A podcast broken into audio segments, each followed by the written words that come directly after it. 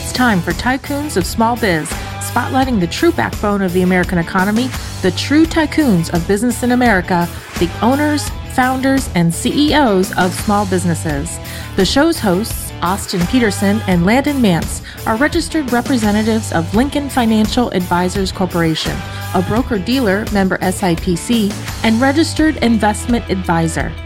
The views expressed by your hosts, Austin and Landon, are not necessarily the views of Lincoln Financial Advisors. Let's lean in as Austin and Landon connect with this week's Tycoons. Good afternoon, Tycoons, and welcome to today's episode of Tycoons of Small Biz. I'm Austin Peterson, as always, typically joined by my co host Landon Mance, who happens to be taking some time off to do some skiing in southern Utah this week. But I am excited to have Nancy Padberg, CEO of Catholic Education Arizona, on the podcast with us today. Nancy, welcome to the show. Thanks. It's an honor to be here with you, Austin. I'm really excited about our conversation today. Yeah, I'm, I'm very excited. So, for our listeners, I'll just uh, let them know that we've known each other for about a year and a half, maybe close to two years by now. Uh, we Vistage Group together, and and I have the utmost respect for Nancy and what she does and how she carries herself and and uh, what she does for our community. So, I'm super excited for our conversation today. So, Nancy, let's start by having you tell us a little bit about yourself personally. I know a little bit of your story just because we've known each other and been part of this Vistage group, and we get fairly mm-hmm. vulnerable on the personal side as well. But um, for our listeners, tell us, you know, tell us your history about your family, your husband, your kids, those sorts of things, and and we'll get going. Terrific, thanks, Austin. I'm thrilled to be here. I think this really sets the foundation of you know why I'm here today. Is you know, grew up in Iowa um, but learn to be a goal setter at an early age. So was setting goals at age 14, you know, to be um, to play golf in high school, to play golf in college, to um, you know, want to being a home candidate, homecoming candidate. I wanted to be on honor society. Like I wanted to do all these things, but uh, I was exposed early on to goal setting. So I think that really um, is the foundation. A lot of things I'll talk about today. Um, so originally from Iowa, played golf for Iowa State, um, advertising and, and, marketing background. But I wanted more. So I went on and got my MBA at Pepperdine University, which um, when you leave, you have this sense um, of purpose, service, and leadership. And that's what um, they send you out into the world to do. So I was fortunate to have that exposure and that, that guidance and then I've been in Phoenix for two years in this role of president and CEO of Catholic Education Arizona. Um, David and I have been married 30 years. We spent 21 years in Southern California, fortunately, in um, Santa Monica and Woodland Hills, uh, two years in Seattle, and three years in San Francisco. So we're thrilled to put, call Phoenix home and um, be here with my dad as he's aging, and our daughter has joined us. Um, so, um, Catholic Education Arizona is a phenomenal company, and I really can't wait to talk to you about it today. Yeah, I'm excited to to have our listeners learn more about it. I've had some exposure, obviously, in our Vistage group, but I there's still so many things that that I don't know about it, and I'm excited to hear about. So I do have to mention the Ohio State, or not Ohio State, Iowa State Cy- Cyclones. Woo! So they they had a great year this year in football. So that's nice to see. They don't they're not always in that conversation. So I'm sure that's exciting for you to see. Oh my gosh, the fact that they were here playing in the Fiesta Bowl and won, it, it it's the best team they've ever had. So um, we were really, really excited that they won and, and just were here. It's the shame we couldn't be there because I, I, know we would have, but uh, we did watch them. Uh, yeah. What a great team. Yeah, it's a crazy year, and and you know I look back and you know things will show up on Instagram or Facebook of of things that I did you know two years ago with my son. We went to the Fiesta Bowl, and I thought, you know, of course we would have been there this year if if it, if we'd been allowed to go. And it's it's a tough thing to kind of realize that there are certain things that we can't do, but you know I think that it's given me an opportunity to step back and realize that it's not necessarily about the things that you do together; it's that you're together, right? So yeah. That's been that's been a big thing for us, and you know this, and and I know Karen, our producer of the show, knows this. But my son was out of the country for two years, so I did I did not touch or lay eyes physically on my son for two years, and having him come back on December 15th and spend the holidays together as a as an entire family was was special this year. That had to be so hard. Um, and I bet he changed quite a bit when he was gone too. Yeah, I mean, he was 18 and a half years old when he left. And so he's, you know, 20 and a half now. He'll be 21 in, in March and get back into school. But to see the amount of maturity that that he gained in the last couple of years has been tremendous uh, to watch and to to experience. Oh, awesome! Global perspective, huh?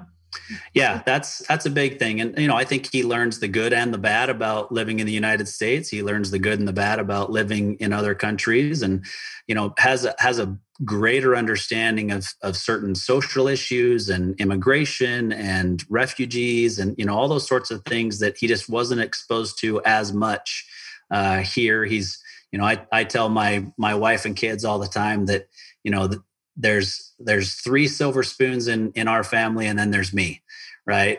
And so they they've all lived pretty charmed lives compared to the way that I grew up but it's given them some perspective and it's also given me some perspective as to what's possible and to help push them to to greatness in in this life.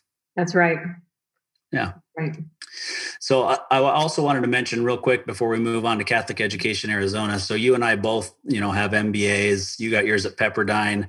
I also lived in Southern California for a long time. My wife is from there. Her parents have lived in Irvine since 1969 which is before Irvine was even incorporated. So uh, mm-hmm. they've lived there in that same house for a very long time. So we're very familiar with uh, with Southern California, and we have that in common. But also just the MBA thing, you know, I, I, I forget exactly how you worded it, but basically when when you leave business school, you you feel this sense of responsibility to go out and then lead right and i felt that that same responsibility but one of the things that i've said quite often on the show and and just in life to other people that i've speak, spoken to is that the MBA program was great. There, it's not that I didn't learn anything and that there weren't important principles and, and things that I learned along the way, but mm-hmm. the education itself wasn't actually the most valuable thing to me. It was the network of people that I came out of school with.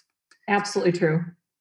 It's like your own Vistage group in a way, right? Yeah. Reach out and, and, and, talk to somebody about, hey, how would you handle this? Or what do you think about this? Because you spent a couple years in the trenches and, yeah. and you saw, um, you know, you're when you're in school, you're tired, you're stretched, you're working uh, as well. I mean, at least I did. I think you yep. did as well. Yep. so you see yourself at the best and worst, and you really get to know your your classmates really well. Yeah. Yeah, and I happened to finish my MBA program in 2008, right when the economy was just mm-hmm. completely imploding. Um, and I had a business at the time that I, I've always had my financial planning business, but I owned a business on the side, which I've pretty typically done throughout my career uh, it's one that I think actually helps me to be more sharp as a business owner to have that side business with employees that run it and managing people. And you know, my my business is fairly small. It's myself and a couple of assistants, and then Landon and I are merging to be partners. But it, there's not the HR issues and all those kinds of things that my business owner clients are going through. And so having this side business allows me to go along, go through that alongside them and, and help them or better understand what it is that they're going through. Yes, understood. Yeah. Well, let's jump into Catholic Education Arizona. I think, you know, your background from what I from what I know of it, you know, you kind of came from this advertising, marketing, social media type of a world and you made this from my perspective a pretty big leap to go from that to now you're running a nonprofit here in Arizona. So tell us how that came about and then tell us about Catholic Education Arizona. Sure, sure. So um, I spent my time in Los Angeles and Santa Monica was Los Angeles Times. And at the time, think about in the 90s, it was the Google and Facebook of advertising. They were doing a billion dollars in revenue and and the results were terrific. But each year people started leaving the newspaper. And so um, I went to cable for a couple years and learned a lot about events and promotions. And then I went to an ad agency as vice president for eight years. Learned quite a bit about oh, branding, research, strategy. What do you need for an effective campaign? So I was very fortunate to work with clients like Petco, Whole Foods Markets, uh, Fairmont Hotels, Pepperdine University, and really how you have to understand the point of differentiation to go to market with your organization. So, what sets you apart and makes you different?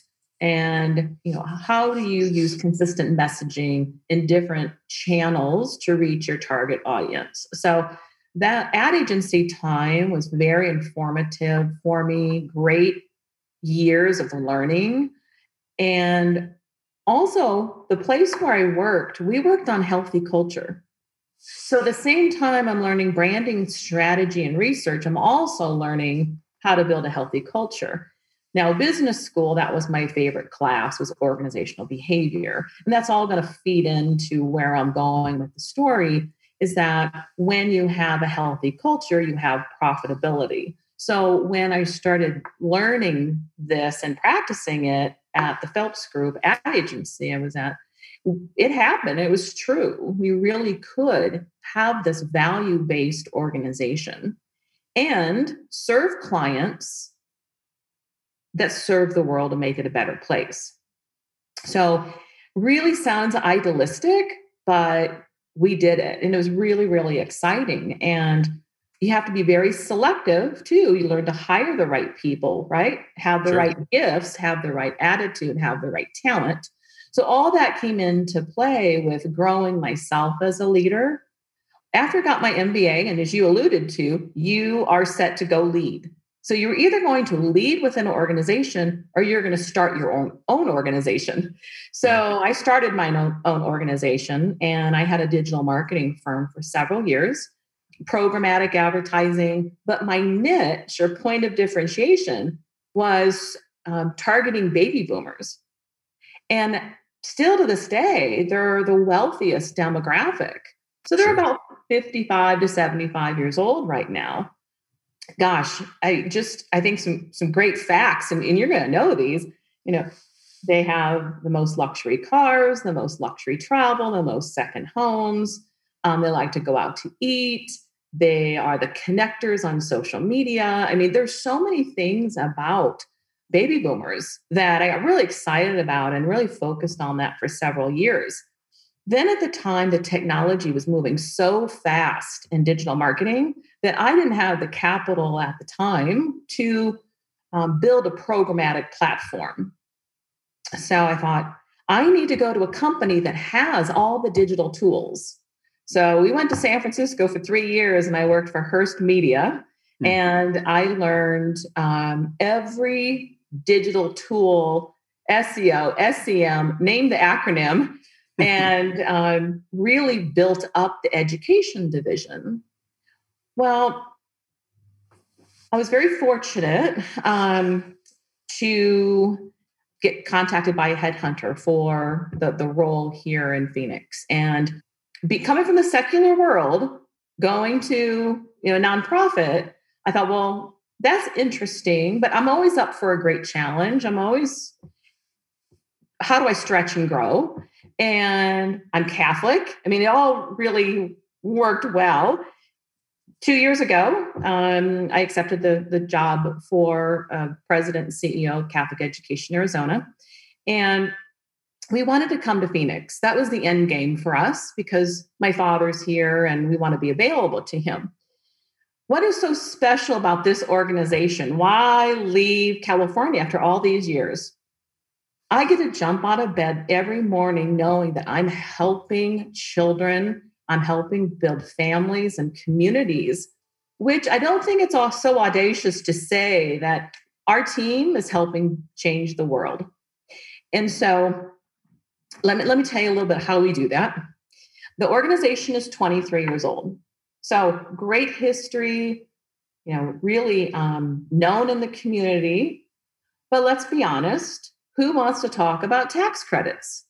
Right? I mean, truly, it's a, it's not an easy topic. You know, I'm, sure. I'm not I'm not selling Porsches and Ferraris, right? I'm educating people on how they can use tax credits to help underserved children.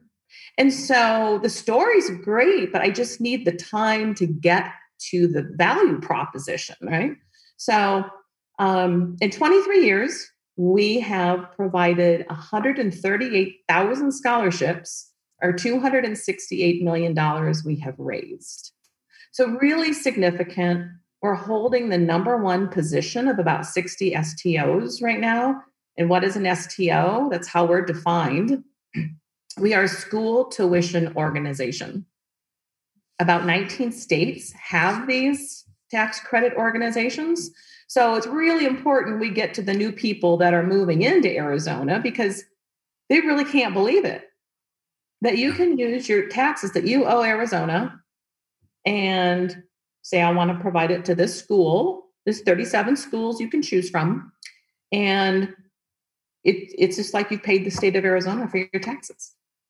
So it's a really great thing. Um, I think when we get the testimonials and we get the stories of the children that have been able to go to the Catholic schools and really learn leadership skills and learn to be selfless, learn, well, here's a thousands of hours of community hours are spent, you know, by the children helping others. So not only do our schools have a 99.4% graduation rate, I mean, let that sink in 99.4%.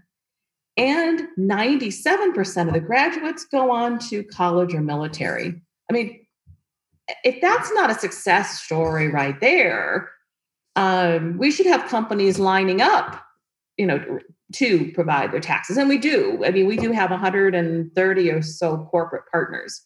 And um, we have, if you want me to segue now, I'll talk about our revenue streams. Sure. Does that sound? Yeah, I mean, uh, yeah. Before before we get into that, though, I, I hit some important points in yeah. that. You know, I'm not Catholic. I'm a I'm a Christian believer, right? But I'm not Catholic. But the mm-hmm. reality, the the success of the program is something that gets me excited as a taxpayer to say, well, gosh, can I can I put my tax dollars to work in an organization like this because I know what it does to benefit underserved communities and what it does to benefit our community as a whole, right? Because if we get people who are graduating from high school that maybe wouldn't have graduated otherwise, yeah. and have an opportunity for a really quality education that they couldn't afford on their own. Because let's be honest, a lot of these Catholic schools are pretty expensive mm. private organizations that many people can't afford to go to. And so that's really where the rubber hits the road is that this, your organization allows many people who would never even have any chance of going to these schools to go to these schools and get a quality education and put them on a trajectory going forward that's phenomenal. That's right. And you know when you when you say it that way i think about the diverse communities in our schools and also about 30% are non-catholics austin. I mean great point. So we have the diversity um, that we're all striving for in today's world that should be there that acceptance and understanding that's playing out in our 37 catholic schools on a daily basis. So that trust and respect that you build for one another I think, and just lastly, in the, in the education part, it's educating the whole child. It's just not in a specific, it's just academic school or it's just a sports related school or music. It's really holistic. Yeah. Yeah, I, I think it's a, a, great organization that that accomplishes a lot of great things. So why don't we just talk real quick about the actual logistics? I mean, I mean, if if you're somebody who's brand new moving into the state of Arizona, mm-hmm. and that was me six years ago, it was you two years ago, yeah. that that have never seen something like this before and don't fully understand how it works and what they need to do to be able to do it why don't you just kind of walk us through real quick how it how it actually works and that this is really a unique thing that the state of Arizona allows us to do because we're we're really choosing where we want our tax dollars to go is That's my right. understanding. That's right. You're absolutely right. So there's two main revenue streams to Catholic Education Arizona. One is individual tax contributors. So if you're single or you're married, it's approximately single will be around 1100 married around 2200 that you can contribute and that's the cap for each so okay. for corporations there's no cap. So let's say, let me give you some examples. Um, Grand Canyon University, Earnhardt Auto Centers, BBVA, SunWest Bank, all companies you know really well here in Arizona and have been contributing as corporate partners for us for a very long time. Um, it doesn't matter the size of your company, it doesn't matter the industry that you're in. We have dentists and CEOs and lawyers and CPAs and right, so from small to large. And um, the underlying value, though, for both individual contributors and corporations is that they want to help build people. They want to help families and communities. So that's what it comes back to. Is as soon as uh, people understand the story and the benefit, then they'll learn the how to do it. So if they visit our website, you know, ceaz.org, all of it's there. You can click on individuals, you can click click on corporations. You know, if anybody, anybody wants to learn more about it, the there, there's a, another revenue stream that's growing for us right now, and it's really, really exciting. If you work for Intel or Wells Fargo or American Express, they will match, those employers match your contribution. So that's yeah. a growing area for us. So here's where I'm going to tie the digital marketing together with this. Okay. So yeah. we can geofence those organizations. So maybe only a few employees are in right now, but as employees start going back, we can geofence their organization. So I go to work in American Express and I can put an ad that hits their phone for 30 days about our organization. So these are the kinds of things we're now putting in place to let the new people know what's going on and how they can contribute. So from programmatic advertising to search engine optimization to Google Ads. All this is new to our organization. And frankly, when I got here, now granted, I came from San Francisco, this is the heartbeat of digital marketing. I didn't see all of these different channels or all this different expertise here. And I'm really thrilled. I, I interviewed three or four different ad agencies, and you can imagine I had a critical eye Um, uh, so we we chose Fast Turtle, and Eric and his team over there have been fantastic. We have a beautiful new website. As you can imagine, so we're a $20 million organization and we have high days, very high days of traffic on our website. Well, that website has to perform. And yeah. so in December and April, we're just seeing these peaks during, you know, tax deadlines. And um, our website is performing great. And I'm thrilled that we have a low bounce rate and average three to four pages at a time. And, you know, I won't rattle off our dashboard, but we're kind of a digital marketing nerd. I love it. Yeah, no, I think that that's super important for what you're doing, and I, and I think really that's the bridge that connected you to an organization like this, right? Because the reality is, as CEO, you're responsible for the culture. People report to you. That you know that's that's a big deal, of course. But if if I'm the one who's making the hiring decision for somebody that's coming in to be the CEO of an organization like yours, I want somebody that I know I can put in front of potential donors mm-hmm. and that they're going to and and that will help us find additional donors. And that I think is pretty powerful and a, and a great reason to have have hired you to run the organization. Well, thank you. I can add you to our board of directors then. Awesome. yeah, no, I'd, I'd, be happy to, to have a discussion like that. And I, I will ask you to uh, introduce me to Eric at Fast Turtle. It sounds like he's somebody that we should have on the program. And, and obviously just, uh, so does he do the social media stuff and the website or just the website and social media is somebody else? Great question. So uh, we have about five different services with them. So your SEO, your search engine optimization. So any of the organic content, we they help us create it. Okay. Uh, so that's going to be put on your website to increase your Google searches on page one. Um, SEM is a fancy name for search engine marketing, and that's your Google ads. So you're going to pay for Google ads for the search words that people are searching for, you want your ad to come up first. So there's a constant um, bidding and trading platform, and we're we're bidding for the best bid for our ad to come up first. It's really um, with only S, you know, 60 STOs. I'm not saying there's a lot of competition in that that space, but we're real fortunate um, to have that program. So SEO, SEM, um, they help us with a monthly newsletter. So they help us produce that. Uh, we go out to 22,000 people every month, and those are our corporate and, of course, individual contributors. Also, all of our key stakeholders in our organization. So, from parishes to schools to our bank partners. So, anybody involved with our well being and success. So, we also they also help us with our social media, our Facebook paid, LinkedIn paid, and organic. Hmm. Yeah, that's great. Sounds like a full service group and they're doing a good job for an organization like yours and obviously other businesses that are past guests on this program or listeners could benefit from what it is that they offer. So I, yeah, I'd, I'd appreciate a, an, an introduction there for sure. Great. We'll do.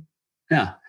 So I just want to make sure that it's super clear that people understand, you know, at, as individual taxpayers, right? So I know that it's on a sliding scale in Arizona and it maxes out at about 4.65. But for easy math, you know, 5% is essentially your, your tax uh, liability. And so, you know, 2,200 bucks, as long as you're making more than $44,000, mm-hmm. obviously we've, there's deductions and all those kinds of things, but you could technically choose to put all of the tax liability that you have to the state of Arizona and and assign it say i want it to go to catholic education arizona. Is that correct? That's correct. And frankly what you do is you call our organization and we give you a receipt.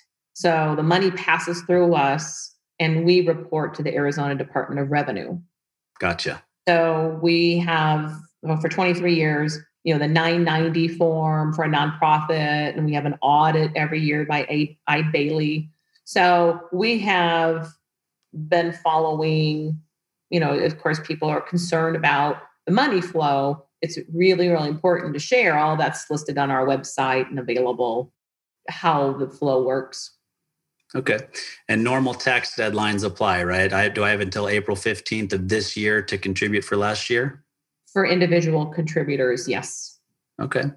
So I could technically write a check for $2,200 to Catholic Education Arizona. That receipt goes in with the filing of my taxes to show that I've already paid $2,200 of my state tax liability, but I've paid it to Catholic Education Arizona. That is correct. But you make it easy. Look at that. well, I kind of have a mind for this financial thing, so it, it, it works for me. and also, just let you know, there's still corporate dollars available. So every year the Arizona Department of Revenue sets aside this particular area was $123 million. And just think of the different STOs. It's um, who can claim the most, the quickest, really. So we're fortunate. We're having a very good year. We're close to $10 million in corporate right now. Um, last year, we finished about six and a half million in corporate. So we've oh. had a significant jump.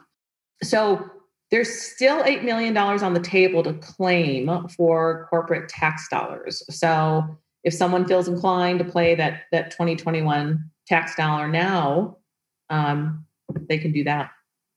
Hmm.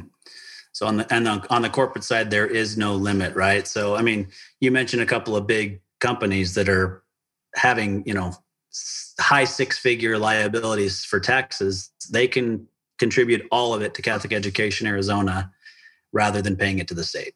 Absolutely. So, explain to our listeners why the state is okay with doing something like that, why they support a, a process like that. Sure, sure. So, there's 19 other states that have some kind of tax credit process or programs. Um, some have vouchers. Um, but in our particular case, 23 years ago, they started with the individual tax credit. And then I believe it was about 2009, 2010, they started the corporate tax credit. So, you know, at the time when it was voted on, they could just see that it would help the underserved communities and children to be able to attend these schools. So, it really is helping. I mean, I think if you look at 30,000 foot view, it's helping the underserved communities get a better education. And I, I don't want to say better, but to have one of your choice, to have one of your choice, you know. So um, there's a the right school for each child, and you know, some need bigger um, places to go to school. Some need small, smaller individual attention, you know, to go to school. So you know, all that's very um, um, available at the Catholic schools. We have large and small, of course, but um, I think it's it's just rooted in a value based education. Yeah, I think I think really, I mean, the state has to look at it, or at least I would if I were running the state, and I think this is the way that they're probably looking at it. Is they understand that by investing in these kids and helping them have that opportunity today, mm-hmm. that they're going to be less likely to have a need for state assistance later, right? Yeah. And so it, it's a numbers game. And then also, regardless, at some point, the state has to contribute dollars to cover some of these expenses. And so, if we've got organizations that will help do it and do it well, mm. then why not just deploy the dollars that way? It it ends up being the same in the end for the for the state. And I'll bet you studies will show you that they've got less people on state assistance because of organizations like this. I would say you're right. And I think I need to put you in a commercial for us. well, let's be clear. I've got a face for radio, Nancy, so I don't know about commercials. well, oh, said. well said. Yeah. All right. So I think we understand that. Obviously, if if our listeners want to learn more about it, like you said, the website is CE, so Catholic Education AZ.org, correct? Correct. Okay. Yeah. So obviously, I'd encourage anybody to go ahead and take a look at it. It's a great program, great opportunity to, to contribute to underserved communities and their educational needs. Uh, K K through 12, right? It's all it's. It is K through 12. Yes. Yeah. Yeah, so I, would encourage you to take a look at that. So let's take a quick break, hear from our sponsor, and then we'll come back and, and we'll talk about what I know you really love to talk about, and that's a healthy culture. Excellent. Whether you're an established local company or a brand new startup, you can count on GBS to be part of your family. We're not just any benefits consulting firm, we're GBS. We have nearly 30 years of experience in group benefits, a strong sense of purpose, and it shows. GBS, believe in something better. GBSbenefits.com. All right, Tycoons, welcome back to today's episode of Tycoons of Small Biz. We're here with Nancy Padberg, President and CEO of Catholic Education Arizona. We've already talked about obviously her background and how she got to Catholic Education Arizona. We've talked about the impact that the organization has in our local community here, and uh, they're doing great, great things, obviously. But now I want to talk about what Nancy really lives and breathes to me. Like I said, I've known her for a year and a half, but I don't know that anybody lives and breathes this better than Nancy that I've met in my lifetime. And that's a healthy culture. So, Nancy, talk to us about why a healthy culture in any organization is important.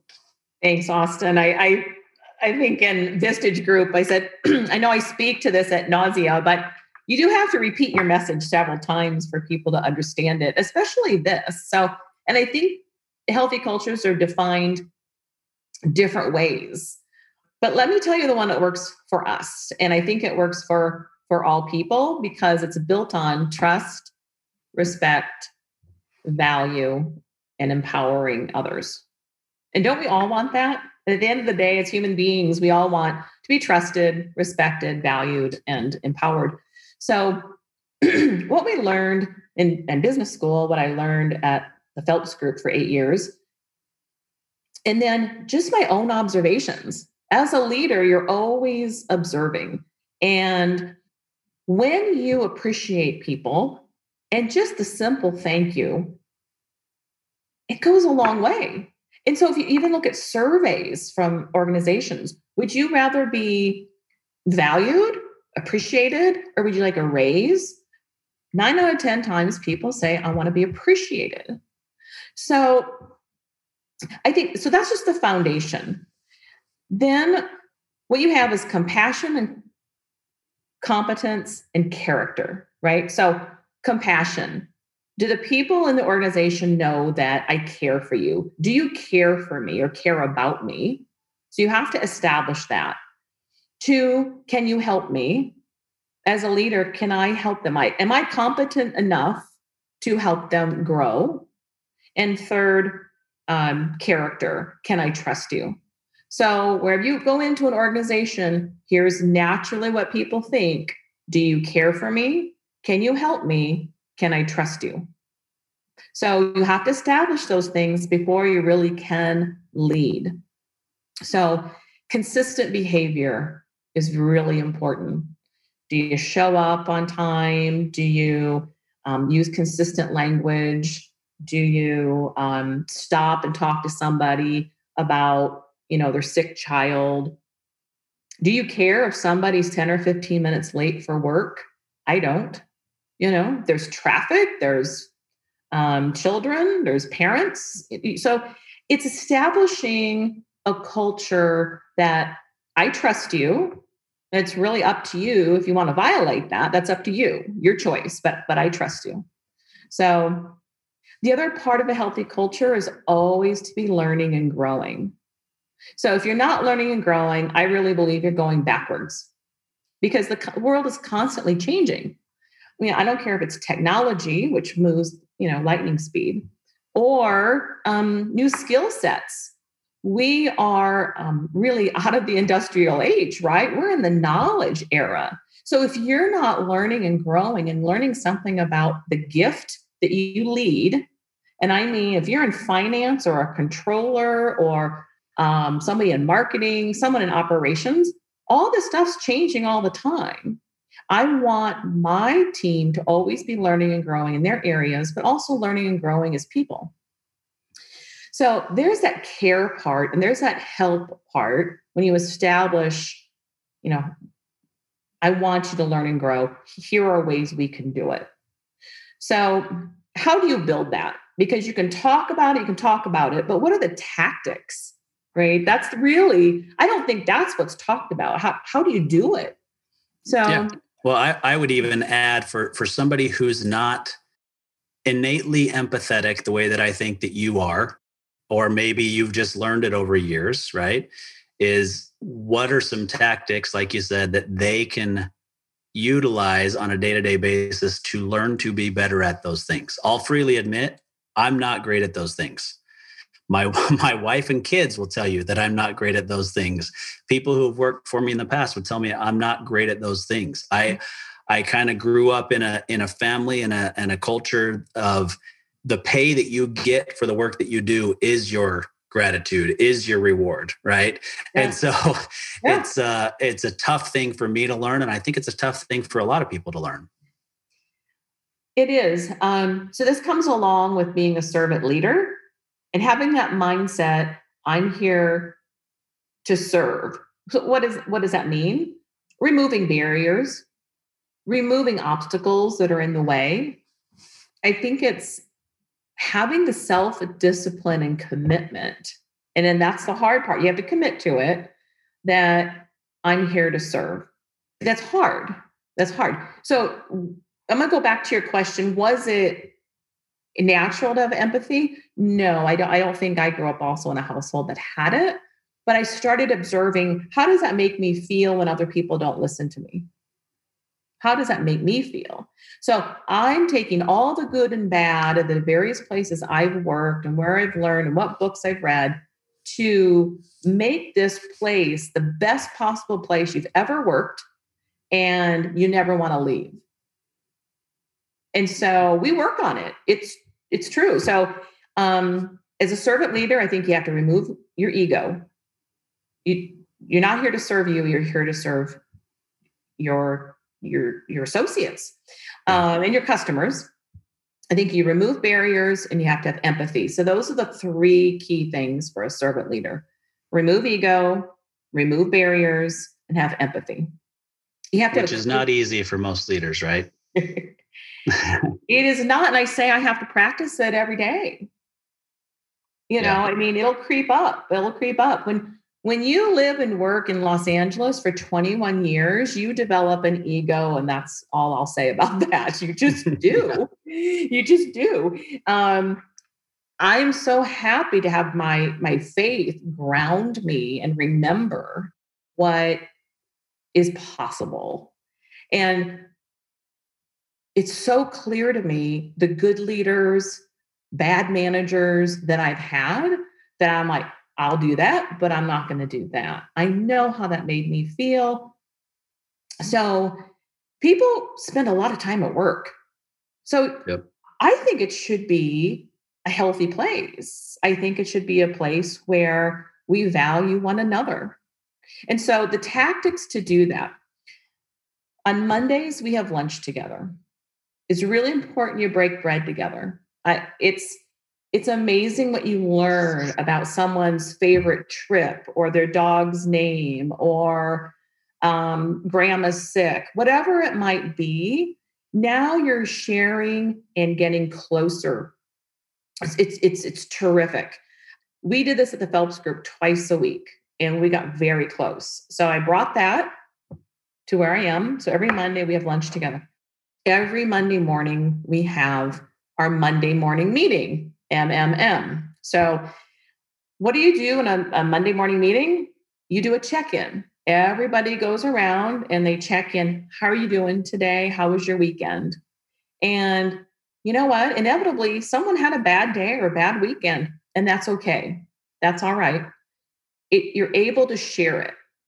And then we go into lightning round, which then people talk about what are they focused on for the week and if they need help getting it done. So there's that collaboration piece. I'm vulnerable enough to say, could you help me, Austin, with this deadline? I have to have it done by here. And so we're creating this um, place to be vulnerable because let's face it, it's hard to do that. We learned that at Vistage. It's hard. Yeah. It's hard to do that. Um, I was fortunate to learn that also at Pepperdine. We would do check-ins in business school, and boy, we devoted quite a bit of time in our classes to that. There is that deep relationship that starts being formed. Yep. So we're forming that. So again, there's another piece that I brought to this organization. Last year, talk about learning and growing. We read John Maxwell's book, 21 Indisputable Leadership Qualities. When you're in a pandemic and you're only on Zoom, how in the world do you build culture, my friends? right? Yeah.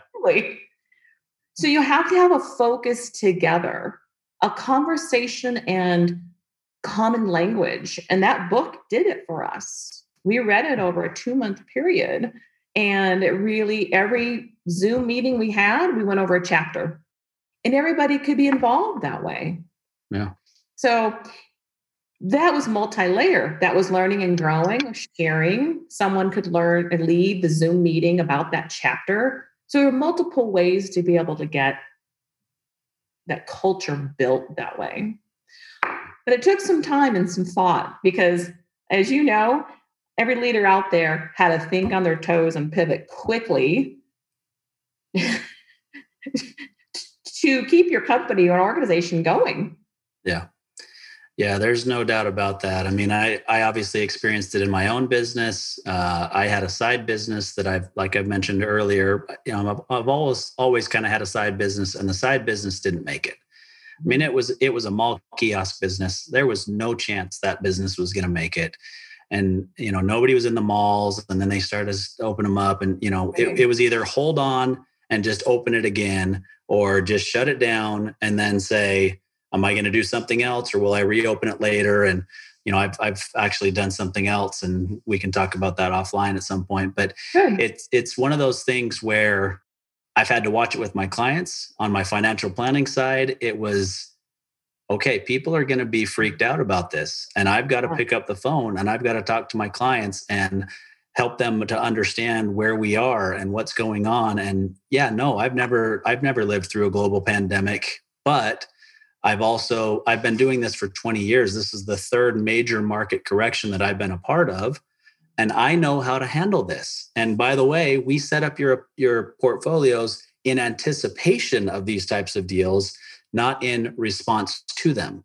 and so it's you know it's it's letting them know that you're with them and being proactive and so it was one of those where this is what my plan is mm-hmm. right and i i'll set i'm very goal oriented like you are and i'll say you know like for example this year and i'm going to write down the the one that you just gave and then i'll ask you for others i'm going to send out an email to past guests and clients to get this but my plan is to listen to or read 52 books this year right? Oh so one, one, one a week. okay.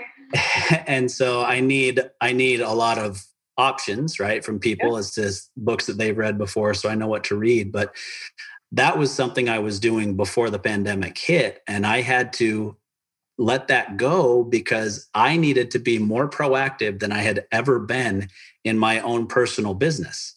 We're talking about people's entire life savings that they're concerned about right and they're turning on the news and they're seeing this and all they see are big drops in the stock market and you know everything else that's going on politically in a very you know disputed political season all those sorts of things and so hmm. i had to let that go and be willing to say this is where my focus needs to be today and every business leader to your point had to do something similar in their own businesses yes now I can only speak to a small, like small business. Here we are, you know, in, to your, your listeners.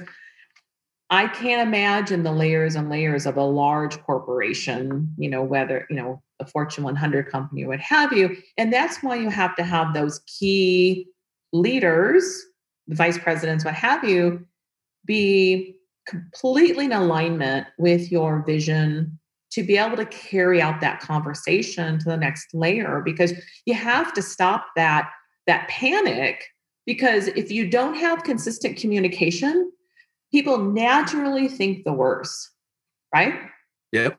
So that was the other thing that we implemented really quickly is monday wednesday and friday meetings nine o'clock. So we had facetime together instead of once a week we went three times a week but there were so many unknowns yep. that it, there was comfort. And part of that was listening to the fear and listening to the reality. Because we have a lot of pe- people, and you know, everybody does have compromised situations where it's a sick parent or spouse or child, right? right? That it, it goes beyond your employees, your associates. It's a next layer too you have to think about.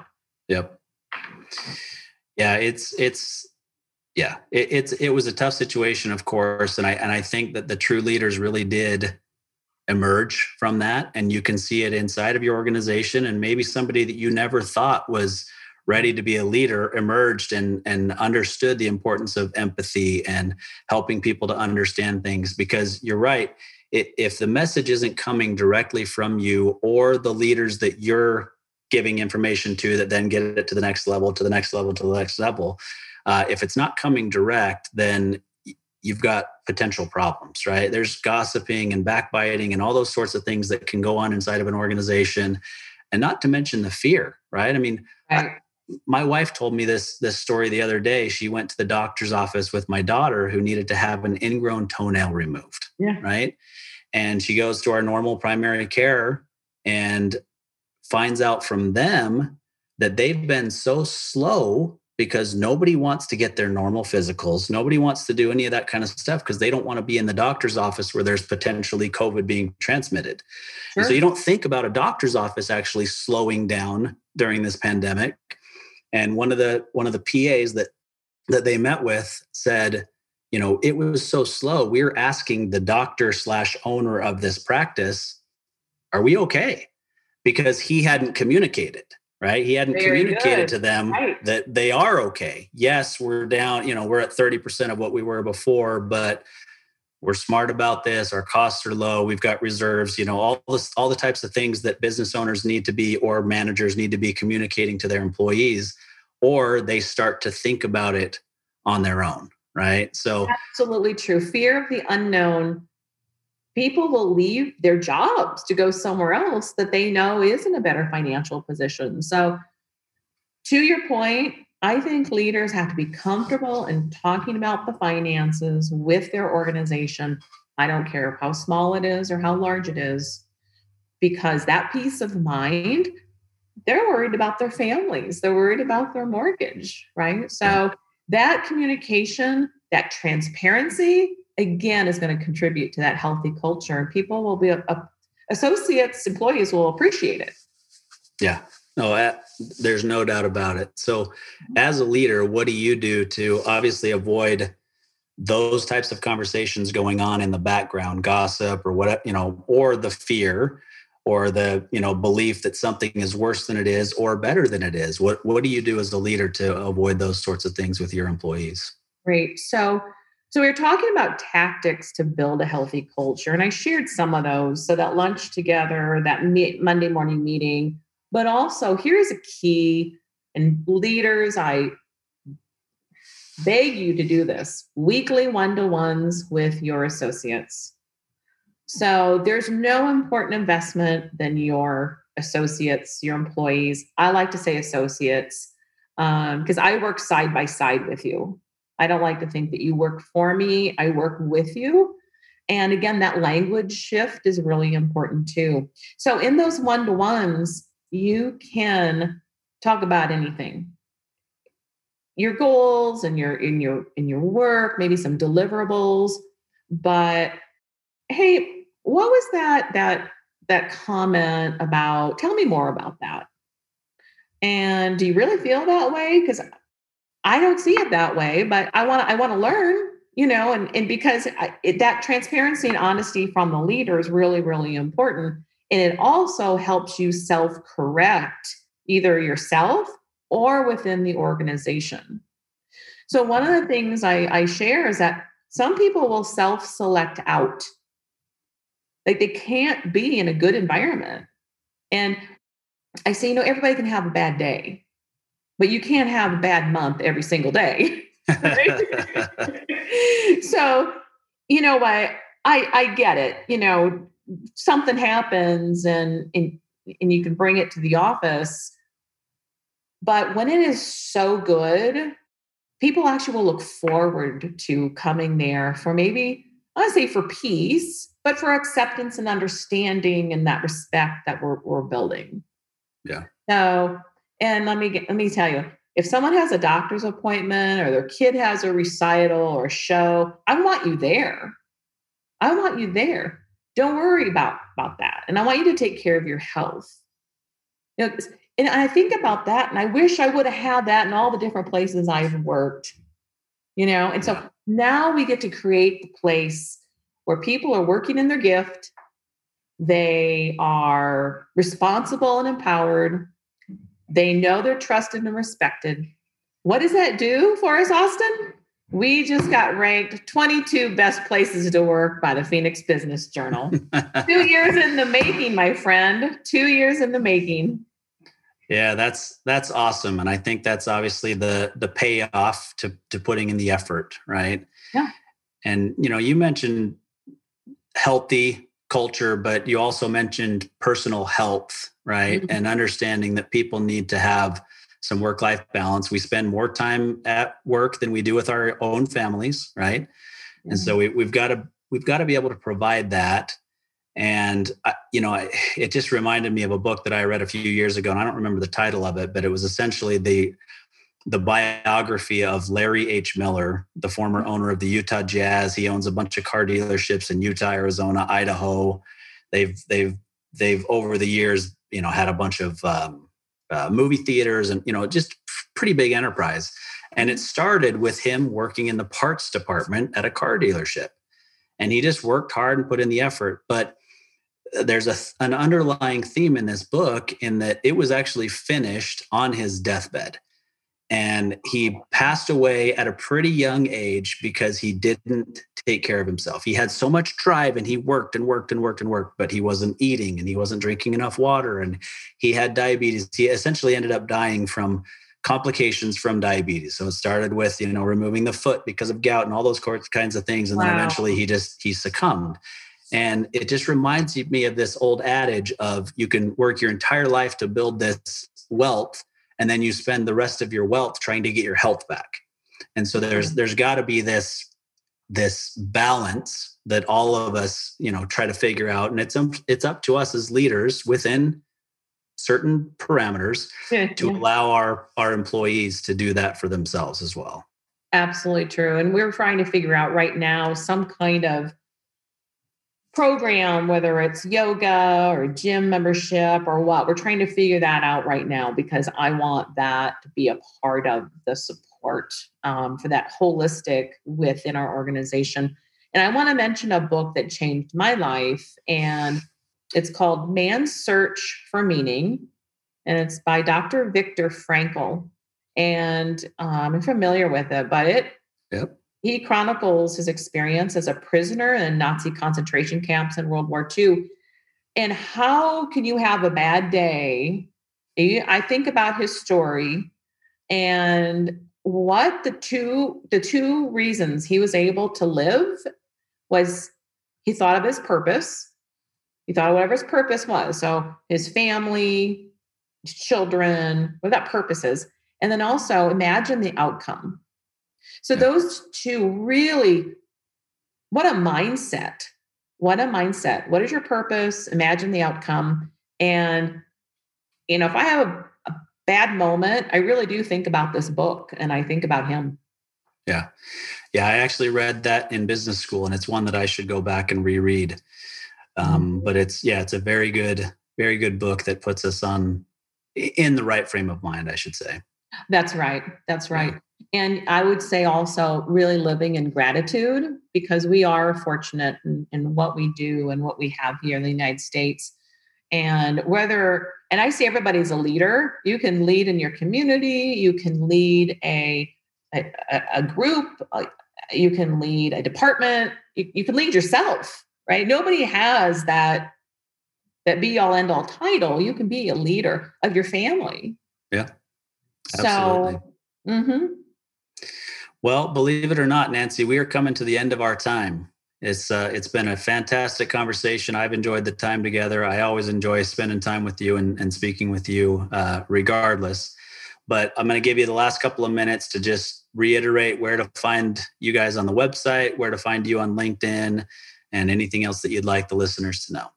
Thank you, Austin. It's a pleasure and privilege to spend time with you today. I really appreciate it. And so you can find us, Catholic Education Arizona, at ceaz.org, or please call us. We have an incredible team at 602 218 6542. And, um, you know, ask us any questions about tax contributions, tax credits, whether you're an individual or a company of any size. So uh, we'll be happy to help you. And our website is chock full of videos and how to's and podcasts. And um, I'm just mostly grateful, um, not only being here, but um, for my team and for my board of directors. We really have a terrific organization, and I really believe we're going to continue to grow. Uh, that's awesome. 20, 22nd best employer in, in Phoenix. That's awesome. Well, thank you so much, Nancy. We really appreciate you being on the on the program. I appreciate our personal relationship and and uh, look forward to watching you as you progress even further with Catholic Education Arizona. Thank you. Happy New Year, Austin. Happy New Year, everyone. You too. Thank you.